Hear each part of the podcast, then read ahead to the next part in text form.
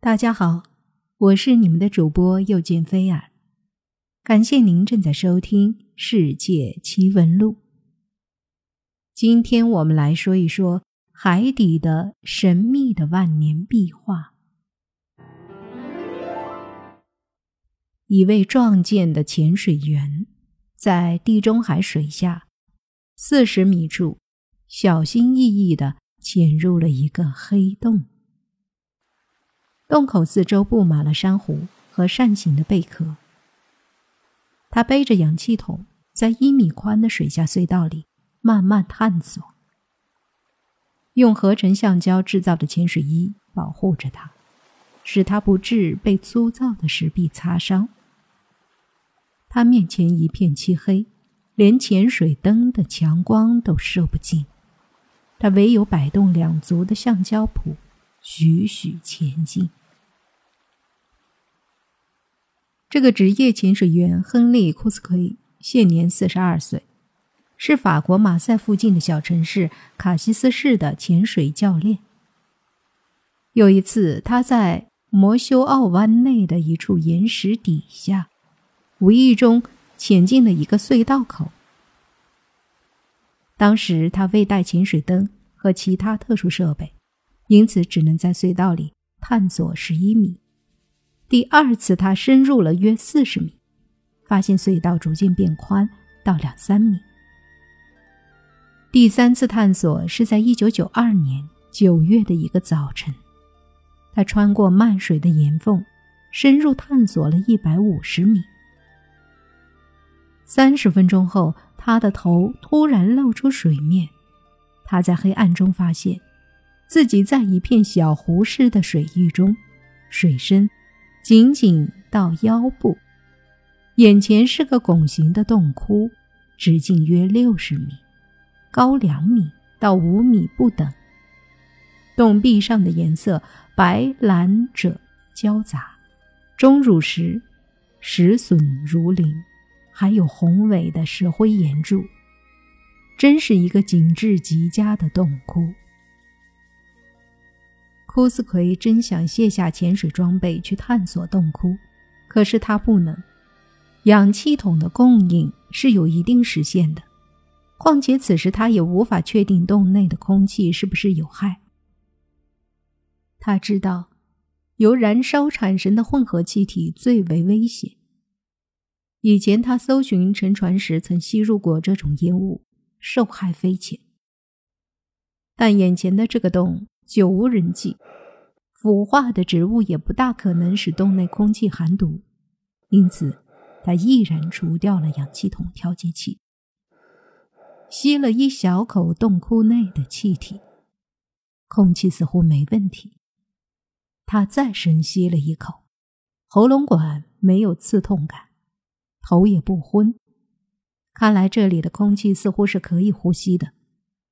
库斯奎牢牢记住这个洞窟的入口处，准备以后再来。后来经过了三年的准备，他才找到了四位同伴，三名是潜水员，还有一位是摄影师。他们选定一九九七年七月作为出发的日子。四个人跟着库斯奎沿着隧道潜入洞窟，宽广的洞室。似乎比库斯奎所描述的更美。一位名叫贝纳德的同伴惊得目瞪口呆。我的天啊！只有神仙才会找到这样的地方，他说。他们手持手电筒，沿着满是方解石的滑溜溜的洞底，步步留神地前进。他们从岩石的一个缺口游进去。发现里面还有一个洞室，三米高的洞顶临着另一个小湖，但是潜水时限快到了，他们不得不潜回隧道。一九九八年七月的某一天，库斯奎终于再入隧道，同去的还有三名他的潜水协会的会员，分别是他的二十八岁的侄女桑德拉·库斯奎，三十岁的。杨狗干和三十四岁的巴斯卡尔·欧尔，他们都是潜水老手。浮出水面时，四个人都被洞内的美景迷住了，立刻掏出防水摄像机拍下了许多照片。接着，他们进入另一个洞室，站在第二个小湖边上。我要下水了，库斯奎说：“看看有没有新的洞室。”他摸索洞壁的每一个凹处，直到断定在没有出口时，才浮出水面，并把灯放在一块大石头上。灯光照在洞壁上。他们赫然发现壁上有一只手的图形，他们纷纷对准那只手拍照。两天后，库斯奎到照相馆去取洗出来的幻灯片，才发现照片上的手有三指。于是他仔细考察所有能找到的考古书籍，看看他们是否是史前的壁画。四天后，他们四个人。又回到了洞里，这次他们携带了泛光灯和摄像机。他们在主洞室西面的水线上看到一横排小黑马，在对面的洞壁上也画着一匹细长的黑马，是用像碳那样的东西勾画的，画面蒙着一层半透明的方解石。让我们仔细搜索一遍全洞。我要替每样东西照一张照片。”库斯奎说。闪光灯立刻在宽敞的大洞室里闪亮。他们在洞顶上见到一幅巨角黑山羊图，一幅挤满方解石的雄鹿图，还有一幅是马。东壁上画着两头大野牛和更多的手印般的手掌，有的五指不全。还有一个猫头和三只企鹅，他们兴奋地记录下了所有的画和雕刻，大约有几十件。有些显然是部分或者完全重叠在一起的。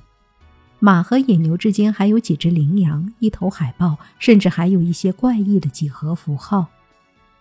库斯奎心想：这样完整的史前水下洞窟壁画，在欧洲以前还从未发现过。幸好我们把它们全都拍了下来，不然就没人会相信了。他们决定暂时不透露风声，先尽量收集资料，然后才送到法国海事局去评审。他们生怕会有一些潜水经验不足的人潜入洞窟，因为法国政府对地下及水下文物的发现者一般会给予丰厚的奖金。一九九七年九月一日，海岸警备队曾在摩修奥甲外捞起一具溺毙的潜水员尸体，另一具尸体是在离隧道口才几米的地方发现的。另外，在隧道内又发现了两具。这些死者大概不知道自己脚上的橡胶蹼会搅起水底的淤泥，这令他们迷失了方向。他们心一慌，头就撞上了隧道的石壁。因此送了命。库斯奎既震惊又伤心，觉得现在应该是向外界公开他们发现的时候了。他走进海事局在马赛的办事处，说他发现了一个地中海水下的有壁画的洞窟。海事局里有各种表格供人填报在海洋中的发现，例如沉船、水下陷阱。暗滩、罗马帝国时期的大水罐等，但却没有史前遗物的填报表。工作人员看了照片，对库斯奎的发现持半信半疑的态度。幸亏有两个人出面为这些资料辩护，他们一个是海底考古研究部的调查员兼岩石艺术国际委员会主席尚克洛德，另一个是。法国科学研究所的研究组主任、史前文明研究权威和资深潜水员尚库尔丹，他曾在卡西斯湾发现旧石器时代的遗骨、碎石和木炭。他知道海底有许多洞穴，在几万年前原是人类的居所。当时的地中海海岸是在现在的海平面下一百米处。但后来那些海岸都被海水所淹没。由于年代久远，人们认为，在这一带寻找旧石器时代克罗马奴人的遗迹几乎是不可能的。他认为库斯奎的发现是划时代的。然而，法国文化部为了慎重起见，并未立即下结论，而是先派专家到现场勘察。一九九八年九月。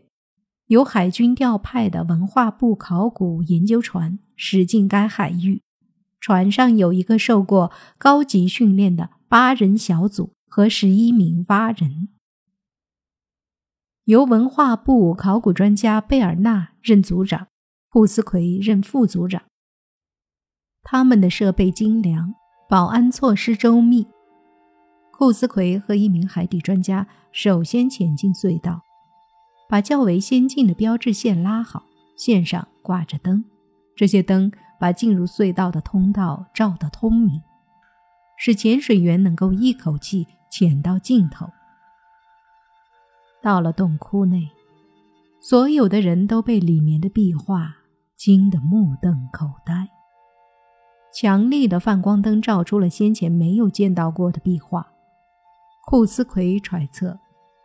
画上的后蓝小黑马属于旧石器时代后期的品种，在法国东南部普罗旺斯的旧石器时代晚期遗址中，曾掘出过这种马的遗骨。它在石缝中发现了两个几乎完整的小壁炉。人们向库斯奎祝贺：“你的发现开辟了法国考古史上的新篇章。”鉴定工作进行了四天。等到一切完毕，再也没有人对此有任何怀疑了。文化部的几位负责人说：“马、野牛、山羊等壁画和雕刻，全部都有旧石器时代的特征。他们甚至是按照史前艺术的惯例绘出的。例如，那时候画的野牛角和山羊角总是弯曲或半弯曲的，蹄子。”从来不画出来，腿总是欠缺最后一段，还可以充分说明那些作品比闻名的拉斯科洞的画还要早。勘探人员的初步判断不久便得到了实验室数据的支持，测定由里昂市法国科学实验所技师夏克·埃温主持。根据碳十四测定，这批壁画。已有一万八千四百四十年的历史。另外，被发现的其他东西也支持了科学家们的判断。在壁炉里发现的碳是由挪威松和黑松烧成的，这两种松原来在这一带的地中海沿岸生长，后来则由阿勒颇松取代。